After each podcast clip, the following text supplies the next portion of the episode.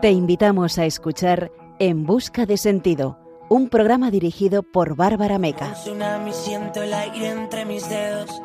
El cielo avisa de que algo pasará.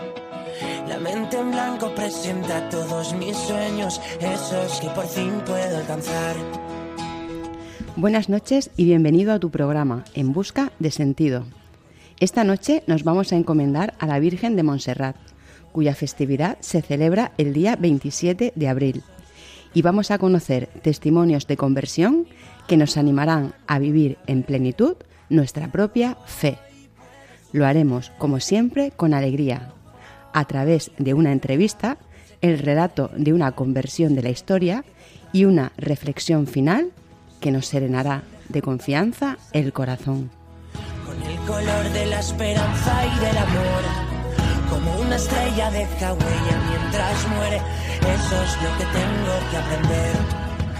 Esta noche juntos descubriremos un poco más cómo la belleza del amor de Dios y de la Virgen viene a cada uno de nosotros y cómo la virtud de la paciencia alumbra de esperanza el pronóstico de cualquier dificultad. Al acabar el programa, la orientación del sentido hacia la serenidad nos habrá enriquecido un poco más nuestro interior. Se pone el sol dejando un paisaje inmenso, con el color de la esperanza y del amor. Como una estrella deja huella mientras muere, eso es lo que tengo que aprender. Saludamos a nuestro equipo, en especial a Fran Juárez, en el control de sonido, y a nuestros queridos oyentes. En la dirección y el micrófono estará contigo en este nuevo programa, esta la que te habla, Bárbara Meca. Comenzamos En busca de sentido.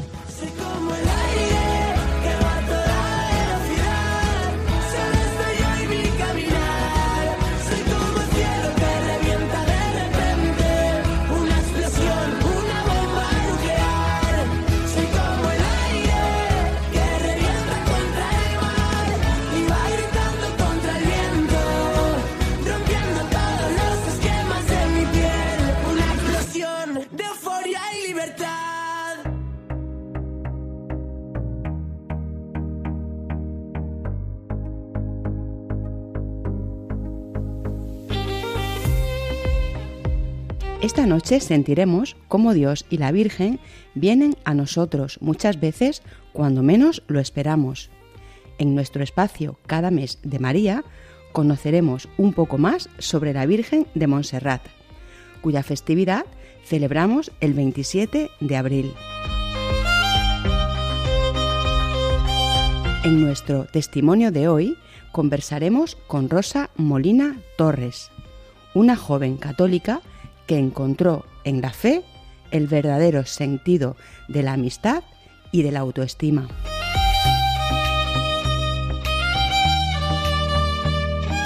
En nuestra sección A la luz de un testimonio conoceremos la historia de Guillermo Rovirosa, un converso adelantado a su tiempo que revivió en lo profundo el sentido del bautismo, la vida en comunidad y la santidad del obrero a través del trabajo. Cerraremos el programa con La Lucerna, nuestra sección para el punto y final, una reflexión desde el agradecimiento y la esperanza en Dios, en la que hablaremos de la virtud de la paciencia.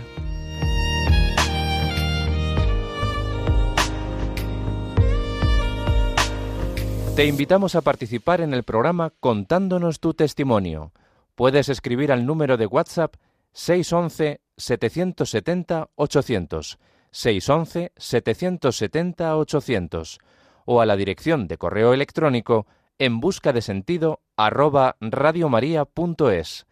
Queremos escuchar tu historia de conversión.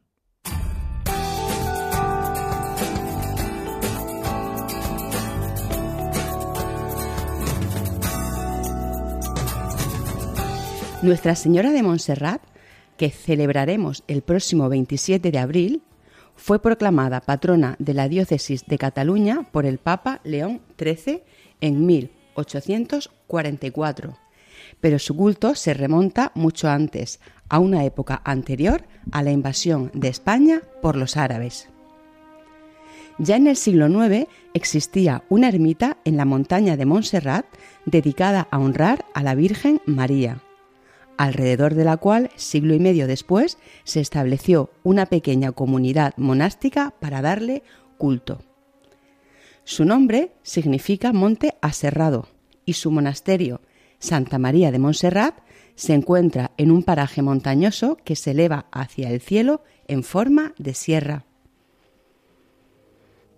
La imagen es una talla románica de madera que representa a la Virgen con el niño. La estatua es dorada, excepto la cara y las manos, de color entre negro y castaño. El niño levanta la mano derecha en acto de bendecir y en su mano izquierda sostiene una piña. Su tono oscuro se atribuye a las innumerables velas y lámparas que durante siglos se han encendido ante ella, de ahí que también se la conozca como la Moreneta.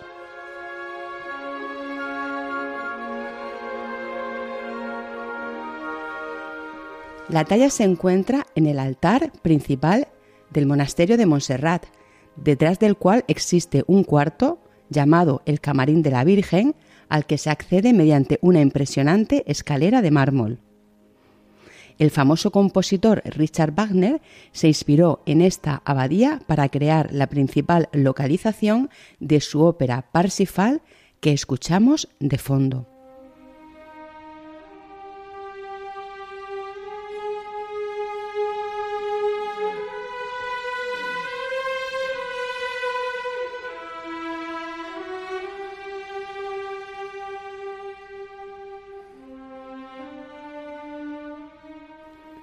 El descubrimiento de la imagen dentro de una cueva se atribuye a unos pastores. Cuenta Fray Pedro de Burgos que un sábado, mientras atardecía, varios niños vieron cómo una luz, acompañada por una bella melodía, bajaba desde el cielo. Durante varios días aquel prodigio se repitió. Los niños, junto a sus padres y el rector de Olesa, quedaron impresionados. Aquella sagrada y misteriosa visión fue interpretada como una señal divina. Encontraron la imagen, pero, según la leyenda, quisieron peregrinar con ella hasta Manresa. Pero, por más que lo intentaron, no pudieron trasladarla. La imagen pesaba tanto que no podían moverla. Esto lo interpretaron como otro mensaje sagrado. La Virgen deseaba permanecer allí donde fue encontrada. Fueron cada vez más numerosos los milagros que se atribuyeron a la Virgen de Montserrat, y los peregrinos que iban hacia Santiago de Compostela los divulgaron. Los monjes benedictinos se hacen cargo del santuario de Montserrat desde el año 1025. La escolanía más antigua de Europa se encuentra en esta abadía. En ella existe una residencia para estos escolans. En 1881, la imagen de Nuestra Señora de Montserrat fue coronada canónicamente. Era la primera en España que recibía esta distinción, seguida de la Virgen de la Merced de Barcelona, en 1886. El misterio que la preside es el de la Visitación. La devoción a esta advocación mariana se extiende por todo el mundo. En Italia existen muchas iglesias y capillas dedicadas a ella. Está muy presente en América. Países como México, Chile o Perú son grandes devotos de la Virgen de Montserrat.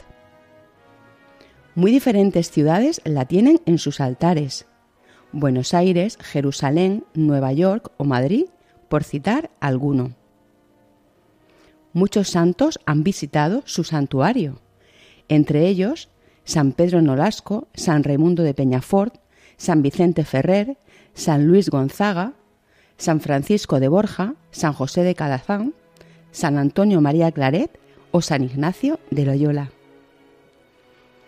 La entronación de Nuestra Señora de Montserrat en su santuario se produce en 1947 en la parte superior del ábside de la basílica, en un retablo de plata. Desde dicha fecha se celebra la Santa Misa así como diversos actos festivos, castellers, sardanas y actuaciones musicales. Diversos músicos, poetas, literatos y personalidades han sido devotos de esta advocación mariana a lo largo del tiempo, entre los que destacan Alfonso X el Sabio, Cervantes, Lope de Vega o Goethe.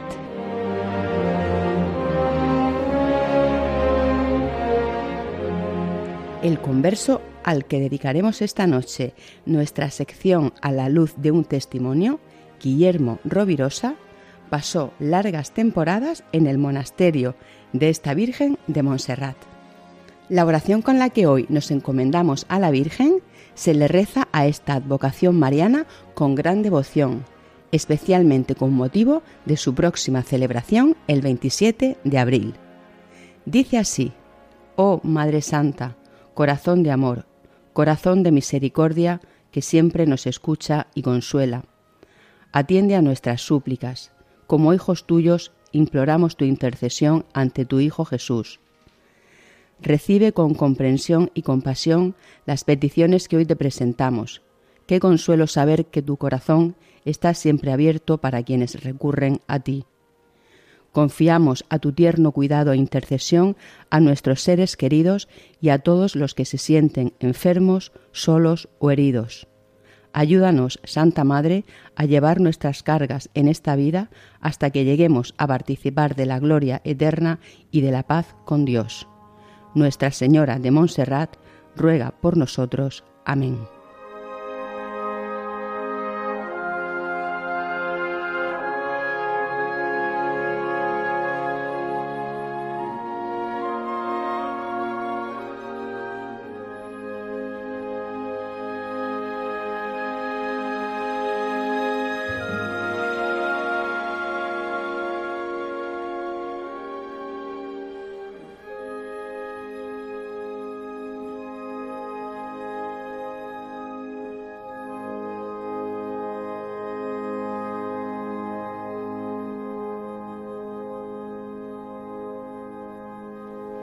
Esta noche tenemos con nosotros a Rosa Molina Torres, una joven que descubrió el sentido de la verdadera amistad y superó una adolescencia agnóstica tras vivir un retiro de renovación carismática.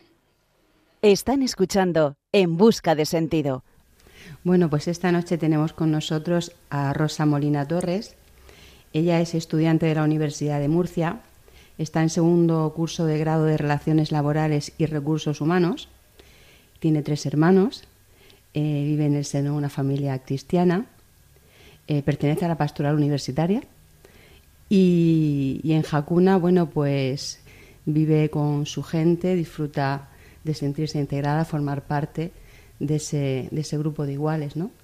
Pero esto no siempre ha sido así, Rosa, ¿verdad? Efectivamente. Hace unos años estabas en el instituto y vivías unas relaciones entre los alumnos. Un mundo que poco a poco te llevó a un cambio en ti como persona, ¿no? ¿Cómo vivías la vida en el instituto? Pues hace nada más y nada menos que 3 años que dejé el instituto atrás y empecé con esta nueva etapa en la vida universitaria. Y nada, pues yo hice la ESO y bachillerato en el mismo instituto. Y yo recuerdo pues esa etapa con mucho cariño, pero a la vez con mucho aprendizaje. Yo pues entraba a las 8:15 y salía a las 2:20 del mediodía. Y nada, en la mañana, a lo largo de la mañana tenía 2 recreos, uno a las 10, que es de unos 10 minutillos, y otro a las 12:30 o así. Y yo recuerdo los recreos como una telenovela. O sea, yo veía ahí pues eso, envidia, soberbia, competencia. Y aparte de esa telenovela adolescente, yo recuerdo que yo me sentía con una batalla interna de una constante elección. Yo lo diría así, una constante elección de ¿quiero ser yo realmente como ellos o quiero ser yo como soy? Y a esto siempre me suelo apoyar en una frase del beato Carlo Acutis, que dice: todos naceremos originales, pero muchos mueren siendo fotocopias. y verdaderamente yo pensaba eso, yo decía, es que yo no cuajo con esa gente, pero ¿por qué? Porque estoy intentando todo el rato estar a la altura, seguir su moda, seguir siendo de su línea, cuando verdaderamente en el fondo de mí no me siento así. Y todo esto, pues un día, otro día, otro día, y al final en esa etapa uno no tiene muy bien las cosas claras, pero yo en mi caso cuento con una suerte increíble de tener a la familia que tengo desde siempre, mi madre, mi padre, mis amigos, pero sobre todo hago énfasis en mis padres, que siempre cuando me salía del camino siempre me cogían, me abrazaban y me decían, esta eres tú y tienes que ser tú. Y eso. Ese querer, bueno, saber, ¿no?, cómo enfocar esa situación, ¿no?, con estos grupos de gente guay, ¿no? Efectivamente, la moda. Luego imagino que en grupos de WhatsApp, en redes sociales, todo esto, ¿cómo lo vivías? Las redes sociales yo lo veía y lo sigo viendo a día de hoy como un plus a todo esto que da comienzo generalmente, la mayoría de veces en los institutos. Pero yo diría que aunque dé comienzo en los institutos, el desarrollo de esta situación es en la calle, cuando se termina la clase y todo el mundo se va a su casa, pero los grupos ya están hechos. Y nombraría principalmente a Instagram, TikTok, bueno, cada año sale una cosa nueva, una tendencia nueva. Pero hablando, por ejemplo, de Instagram, yo cuando mis 14 y mis 15 años era el boom de también las historias, los posts, los seguidores. Y ya no es tanto que ya te juzguen por tu manera de ser, sino que ya viene aquí Instagram y te viene a decir, no, si tienes menos de 200 seguidores, eres un antisocial. Ahora bien, si tienes de 1000 en adelante, eres la leche, eres súper guay. Y encima, si tienes 1000 en adelante y viste genial, muestras tus complementos más lujosos, tienes una vida estupenda, es que ya eres el pop del instituto. Y yo lo veo como un plus. Y desgraciadamente, permíteme decirlo, pero hoy en día uno de los sufrimientos, una de las enfermedades más graves es pues la depresión, y yo culparía principalmente a las redes sociales porque en esas edades no hay un uso muy... Las redes sociales pueden ser o muy buenas o en esos momentos pueden llegar a ocasionar muchos problemas. Sí, ese rechazo, ¿no?, de sentirte que no te dejan formar parte del grupo, por no tener ese estatus, ¿no?, de determinados seguidores, o en el instituto no tener, bueno, pues la misma dinámica que a lo mejor esos líderes, ¿no?, porque son el líder el que lleva... Claro, está el más popular, el líder, está la guapa, está la fea, está la que viste mejor, está... Si ya en el mundo que vivimos ya siempre han habido etiquetas, yo creo que eso lo ha duplicado y lo ha puesto en una cima. Eso me imagino que conlleva... Bueno, me consta que conlleva un enorme sufrimiento, ¿no? ¿Cómo has vivido tú o cómo has visto en tu entorno este sufrimiento por esta forma de relacionarse?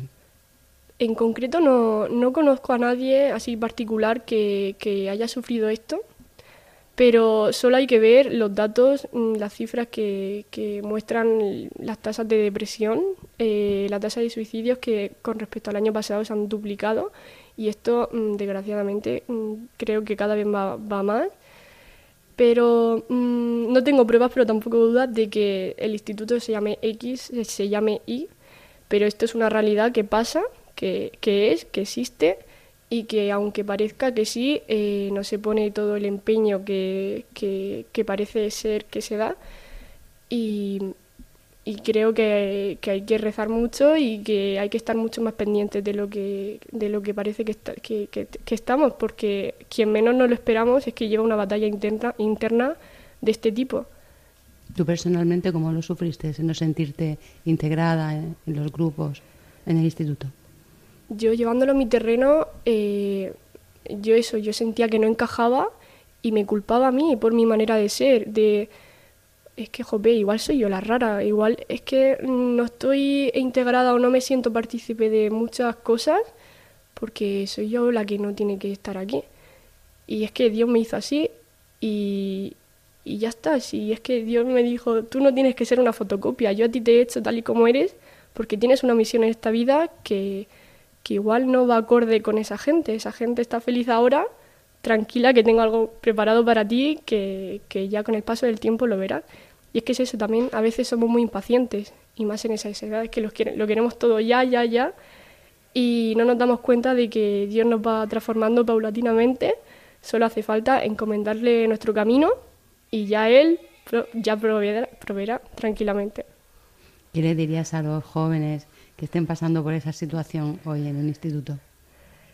Les diría que ante nada dejen de ser como son, eso lo primero, y que, tal y como dice el Evangelio de hoy, que quien quiera seguir a Cristo, que se niegue a sí mismo y que coja su cruz y le siga, que acepte su vida, que acepte sus problemas y que Dios tiene algo para él preparadísimo. No perder la esperanza. Efectivamente.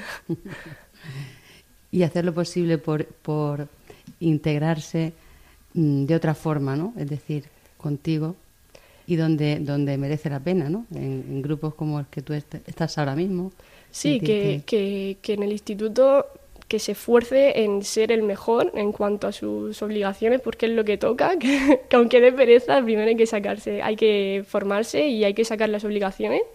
Que todo ese mal rollo no te haga tirar la toalla, que te centres en ti mismo y que salgas fuera del templo, que dentro del templo está muy bien recibir la Eucaristía y todo, pero verdaderamente hay que dar luz fuera del templo, hay que salir fuera y hay que hacer ruido, el amor al final es lo que nos hace sacar lo mejor de nosotros y todos tenemos una joya dentro y hay que sacarla fuera.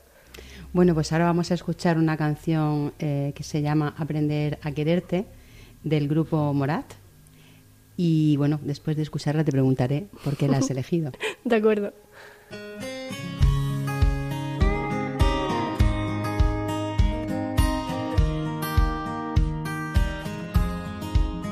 Cuando te vi sentí algo raro por dentro, una mezcla de miedo con locura. Y tu mirada me juro que si te pierdo habré perdido la más grande fortuna. No sé nada de tu historia ni de tu filosofía. Hoy te escribo sin pensar y sin ortografía para aprender a quererte. Voy a estudiar cómo se cumplen tus sueños. Voy a leerte siempre muy lentamente. Quiero entenderte. Cuando te vi tuve un buen presentimiento, de esos que llegan una vez en la vida. Quiero tenerte aunque sea solo un momento, y si me dejas tal vez todos los días. No sé nada de tu historia ni de tu filosofía. Hoy te escribo sin pensar y sin ortografía para aprender a querer.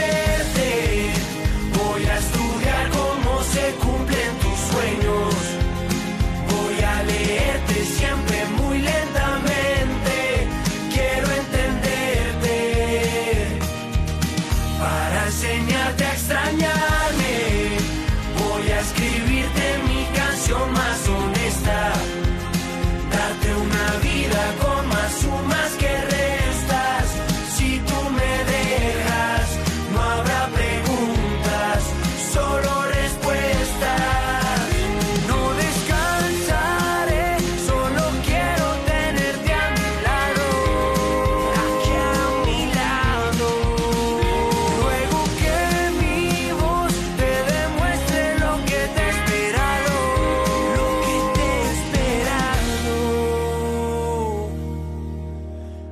antes de estar junto a ti por toda la vida. Quiero aprender a quererte, quiero estudiar cómo se cumplen tus sueños. Voy a leerte siempre muy lentamente, quiero entenderte para enseñarte a extrañarme. Voy a escribirte mi canción más honesta, darte una vida con más sumas que restas. Si tú me dejas, no habrá preguntas, solo respuestas. Si tú me dejas, no habrá preguntas, solo respuestas. Acabamos de escuchar la canción Aprender a quererte de Morat. Y quiero preguntarte, Rosa, ¿por qué has elegido esta canción? A mí personalmente es una canción que me encanta, o sea, me hace siempre levantar el ánimo, tiene una letra preciosa, como hemos podido ver, dice frases como, desde que te vi sentí algo por dentro, una mezcla de miedo, locura, y creo que al final es lo que representa ese primer encuentro, al menos en mi caso, ese primer encuentro con Dios, que te quedas un poco, porque siempre cuando pasa, siempre nos toca y nos paraliza, no sabemos muy bien qué está pasando, y esa mezcla de sentimientos, pues me recuerda un montón a ese primer encuentro que tuve, y nada, también habla mucho de aprender a querer, de aprender a seguir, y creo que no puede definir mejor la vida del cristiano, ¿no? El no parar de aprender, el no parar de buscar el amor. Porque hay un momento en tu vida que es ese momento de conversión. Nosotros siempre en este programa, En Busca de Sentido, cuando enfocamos las entrevistas, ¿no? Pensando en esos momentos fuertes que tú estás hablando ahora, ¿no? De encuentro con el Señor, esos momentos de conversión. En tu caso, te hizo cambiar esa vida social, entre comillas, que llevabas en el instituto. ¿Qué fue lo que ese momento en tu vida? ¿Cuál fue? El chip fue cuando abrí los ojos y dije, bueno, vamos a decirle que sí al Señor. Estaba yo en confirmación y me propusieron un encuentro con la Renovación Carismática en 2019. Yo nunca había ido a ningún tipo de encuentro. Yo no salía de misa y de algún plan así que otro con mis padres. Y ahí fue el verdadero amor particular. Cuando entre tanta gente que fue un fin de semana y yo recuerdo una escena de estar en la capilla y yo veía tanta gente alrededor mío, pero todos por el mismo motivo estábamos ahí, estaba el Santísimo en medio y yo sentí el amor particular, el amor único, el soy yo y tú, ya está, y no veo a nadie más. Y pues eso, o sea, es que fue a partir de ahí. ¿Cómo fue ese retiro? ¿Cómo es? Ese retiro es... no podría explicarlo con palabras, es que hay que vivirlo, como todo en la vida. Pero entras un viernes, sales un domingo y vas con mucha gente que no conoces y vas a la aventura. Es que al final de cada detalle, de cada minuto, para una persona puede ser un regalo. Van haciendo actividades, van compaginando un montón de cosas. ¿Iba gente joven, de todas las edades? ¿O? El que yo hice fue enfocado a gente de entre 16 y 18. Uh-huh. Pero es que hoy en día hay cada es que para todo el mundo hay cada cosa adaptada a cada situación y yo fui a uno de jóvenes. Y a partir de ahí ya esos grupitos que tampoco te gustaban, ¿no? Que no te hacían feliz. Ahora, por ejemplo, en Hakuna o en la pastoral universitaria tienes otro tipo de relaciones, ¿no? ¿Cómo son esas relaciones? Pues para mí yo cuando salí de ese primer retiro, yo fue cuando abrí los ojos y dije, es que basta ya de intentar luchar por estar a la altura de gente que no cuajo. El Señor me ha llamado a otro tipo es que mi vida está fuera, mi vida está con mi familia, con mis amigos. Y a partir de esa primera experiencia yo seguí buscando, acabé en Hakuna, como bien has dicho, Encontré también a gente del mismo estilo y a día de hoy es que no paro de buscar. También estoy animándome con la pastoral universitaria, que también veo importantísimo, llevar todo esto, todas estas experiencias a la universidad. Y pues ahí estamos andando y caminando hasta donde me lleve el Señor. Así que bueno, muy bien. Muy bien. ¿Te puedo preguntar si tienes novio? Sí. Bueno, hablas de tu vida privada. Sí, sí. Se llama Pablo y nada, llevamos 1 año y medio y para mí es una caricia de Dios en mi vida. Vamos, increíble, sí, sí. Es Hakuna, ¿no? Lo conocí en Hakuna. Como lo que he dicho, si es que al final Dios pone regalos en tu vida que cada día de hoy sigo desenvolviendo.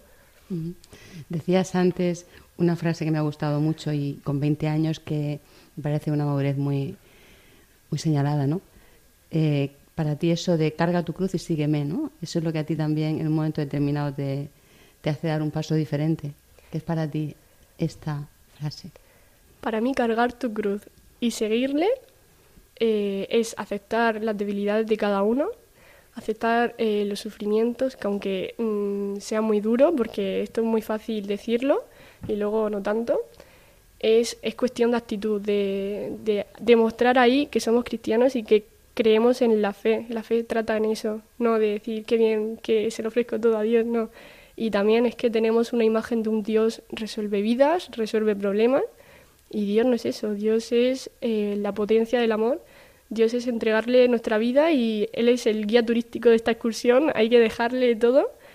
Y a esto me gusta a mí siempre añadir una escena que me comentó mi director espiritual, que la verdad que la llevo señaladísima en el corazón, que básicamente es una madre con un hijo, están en el hospital, y el hijo se acababa de someter a una cirugía y nada, pues la madre lo único que podía hacer en esas escenas era acompañar a su hijo, darle la mano, preguntarle si, oye, ¿quieres agua? ¿Tienes frío? ¿Te puedo ayudar en algo? Pero realmente el que opera es el cirujano, el que aplica la anestesia es el anestesista, el que tiene que hacer alguna cura es el enfermero. La madre es Dios. Dios no nos va a resolver el problema, nos va a ayudar a resolverlo. Y eso hay que tenerlo muy presente en todo momento y en cada circunstancia de nuestra vida. Como joven, ¿cuál crees que es el sufrimiento más profundo que tenemos en la sociedad, que tienen los jóvenes de hoy? Llevándolo a mi terreno y a todo lo que veo, desgraciadamente creo que es el sentimiento de no encajar, de no sentirse valioso, de no ser útil, de no verle el sentido a la vida.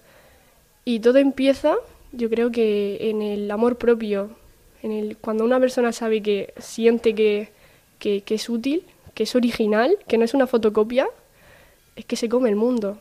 Es que va buscando donde se siente bien. Yo creo que ese es el sentimiento del joven. Bueno, y para terminar, ¿qué le dirías a las personas que nos están escuchando sobre el sentido de la vida? En definitiva, le diría que carguen su cruz, que le sigan y que den testimonio no de sus logros, sino de todo lo que está haciendo Dios en sus vidas. Que hay mucha gente que necesita la ayuda de todos y que dé testimonio de su vida, que es una persona única y que Dios ya tiene resuelto lo que le preocupa.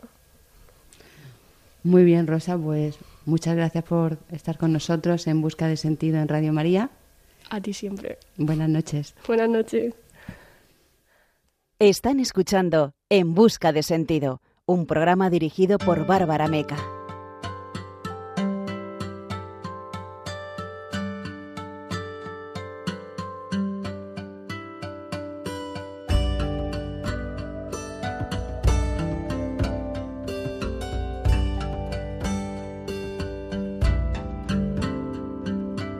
A la luz de un testimonio.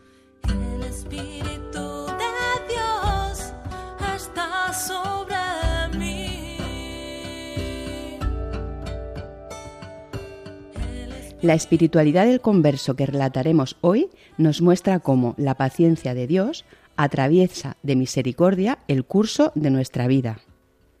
cómo el arrepentimiento consciente en el sacramento de la confesión transforma del todo cualquier alma y cómo la plenitud del amor nos llega cuando lo vivimos en la comunión y la entrega al otro.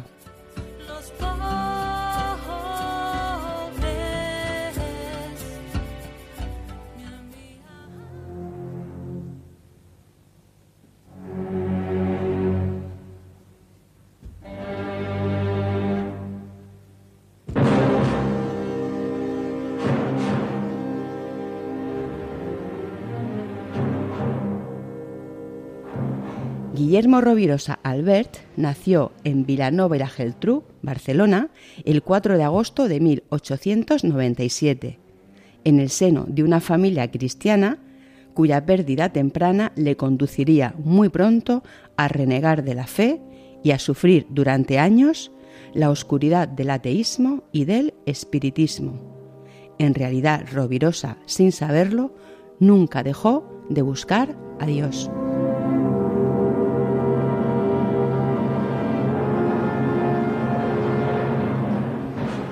El rencor que le produjo el trauma de la orfandad le haría llegar a pensar: la religión es una engañifa, organizada por astutos para vivir de las donaciones de la gente que no tienen gran cosa en su cabeza. Pero la paciencia del Señor sobreabunda su pecado. En 1922 contrae matrimonio con la joven católica Catalina Canals. Viajan a París, donde se instalan hasta 1933, pero una enfermedad pulmonar le obliga después a regresar a España, mostrando cómo la misericordia de Dios aparece escondida en contratiempos aparentes. Sería de vuelta a España, en el Escorial, cuando Guillermo conoce al padre Fariñas, quien le iría mostrando un sendero hacia la fe. Porque el Señor nos busca entre las personas y a través de ellas, con una llamada dulce. Diría: de la misma forma que el mejor oculista es aquel que conoce mejor los ojos, así el mejor cristiano es aquel que conoce mejor a Cristo.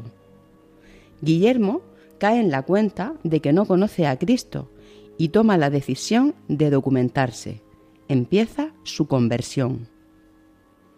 Lee las confesiones de San Agustín y al término de su capítulo 6 escribirá: fue el descubrimiento de la humildad, de la pobreza y del sacrificio encarnados por Jesucristo, base de su mensaje de amor, el que me abrió los ojos a la originalidad del cristianismo en relación con otras religiones.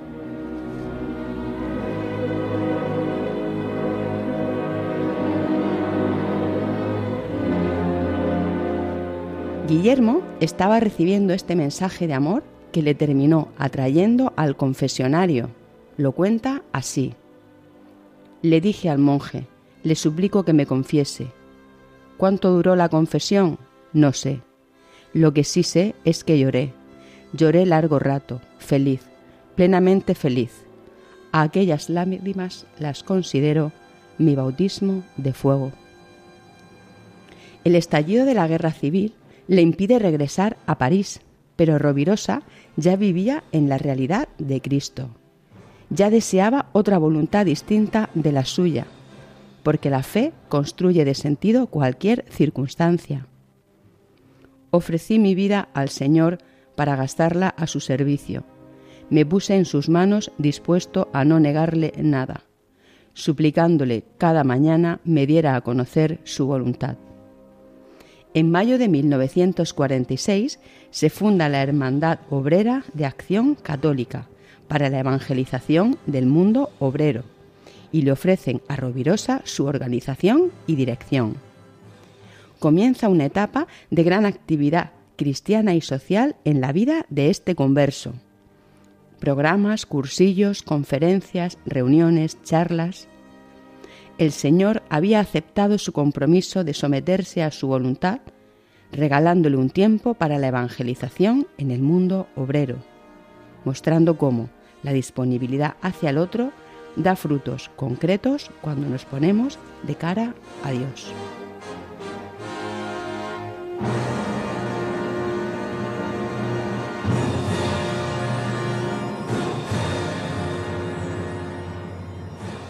Llega el agradecimiento. Rovirosa peregrina al monasterio de Montserrat y vive unos días en acción de gracias.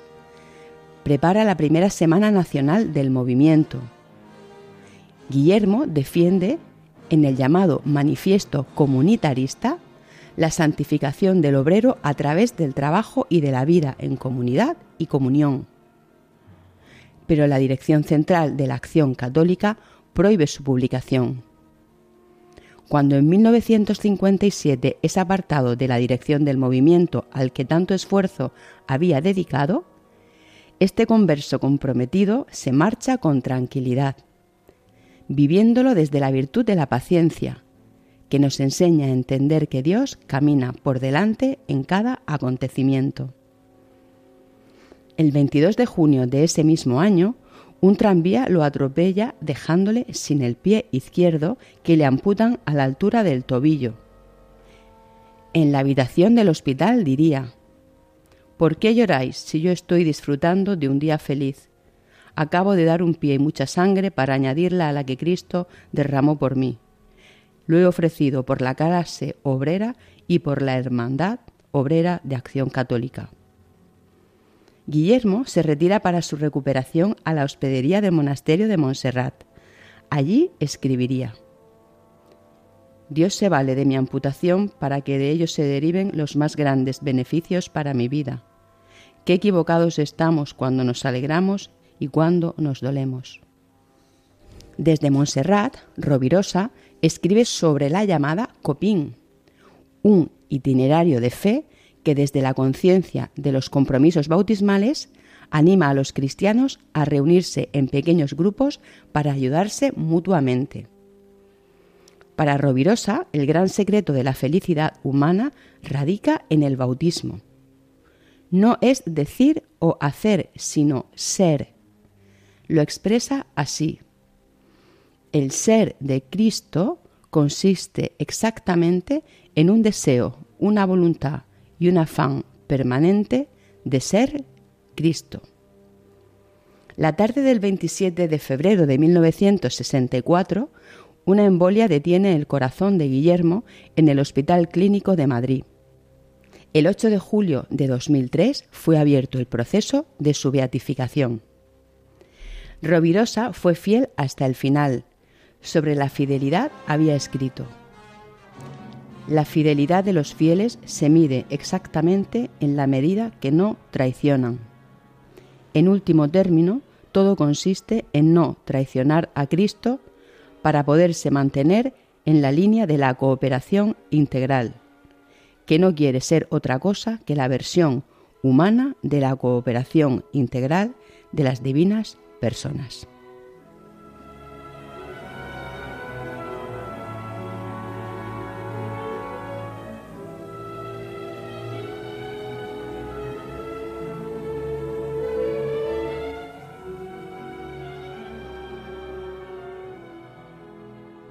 Te invitamos a participar en el programa contándonos tu testimonio.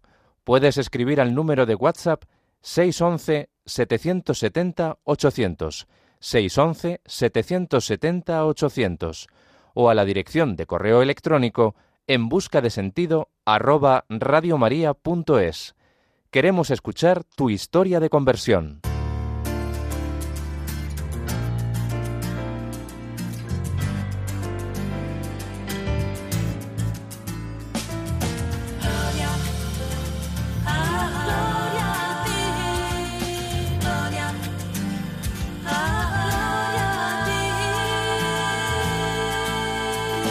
La Lucerna.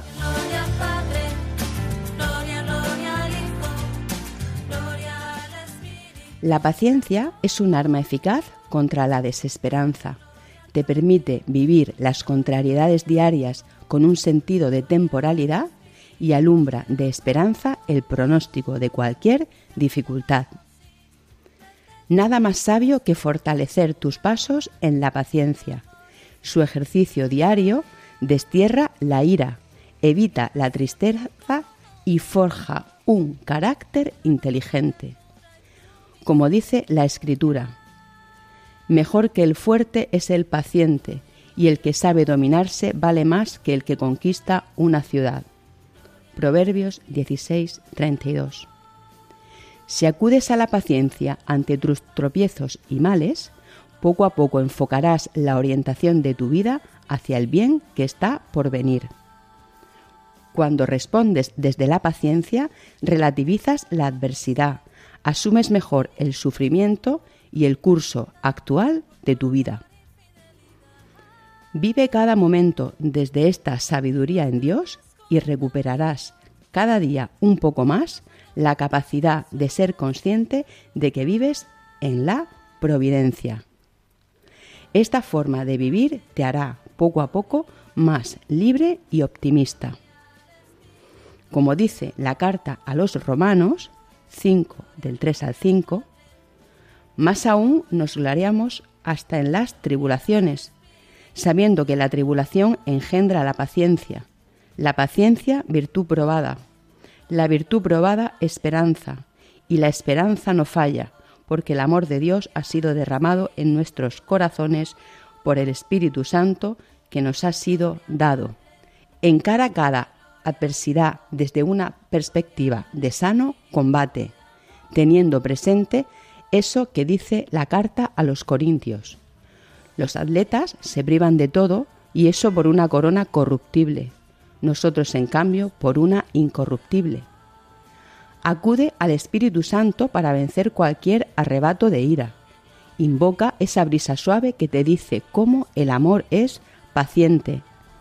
Suspende el tiempo unos segundos antes de reaccionar y reza. Por ejemplo, ven, Espíritu Santo, y envía del cielo un rayo de tu luz. Esa luz que viene de lo alto te permitirá soportar con paciencia cualquier situación o pérdida. Entra en la dinámica de aceptar lo pasajero de las cosas del mundo y aprenderás a agradecer a tiempo y a destiempo. Haz presente la paciencia de Dios en tu vida. Siente cómo Dios ya actuó antes muchas veces. Recuerda cómo otras adversidades pasaron de largo y cómo Dios ha permanecido. Haz tuyo el texto de Santa Teresa de Ávila que dice: nada te turbe, nada te espante, todo se pasa. Dios no se muda, la paciencia todo lo alcanza.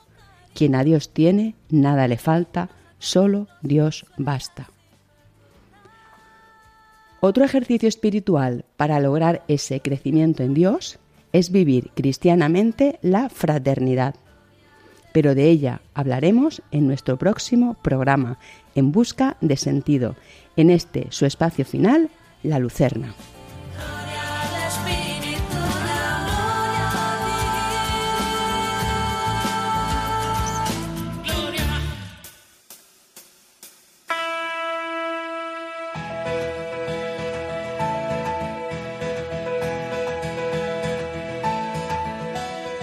Esta noche, bajo el manto de Nuestra Señora de Montserrat, a quien nos hemos encomendado, hablamos con Rosa Molina Torres, una joven católica que pasó del agnosticismo a la conversión a raíz de vivir un retiro de renovación carismática.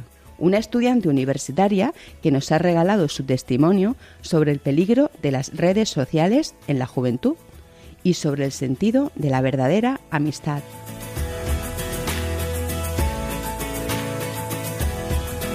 En nuestro espacio, a la luz de un testimonio, hemos conocido la historia de Guillermo Rovirosa, el converso catalán que traspasó de Dios el movimiento obrero de la España de los años 50.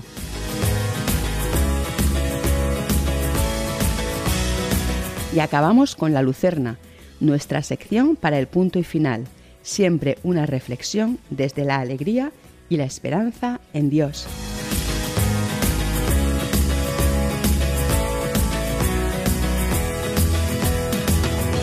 Buenas noches, aquí finaliza tu programa, En busca de sentido.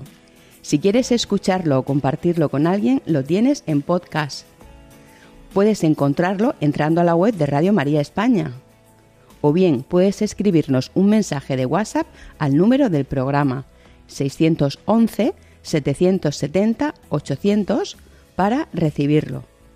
Nos encantará que formes parte de En busca de sentido. En 4 semanas volvemos a encontrarnos. Que la alegría de este encuentro te acompañe hasta el próximo, como lo hará seguro en esta, la que te habla, Bárbara Meca.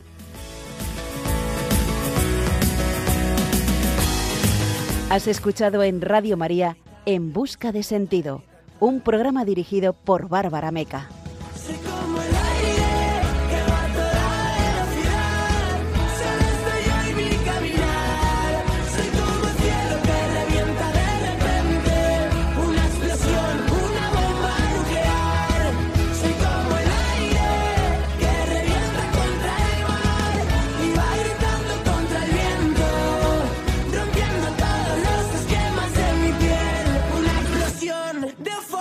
¡Libertad!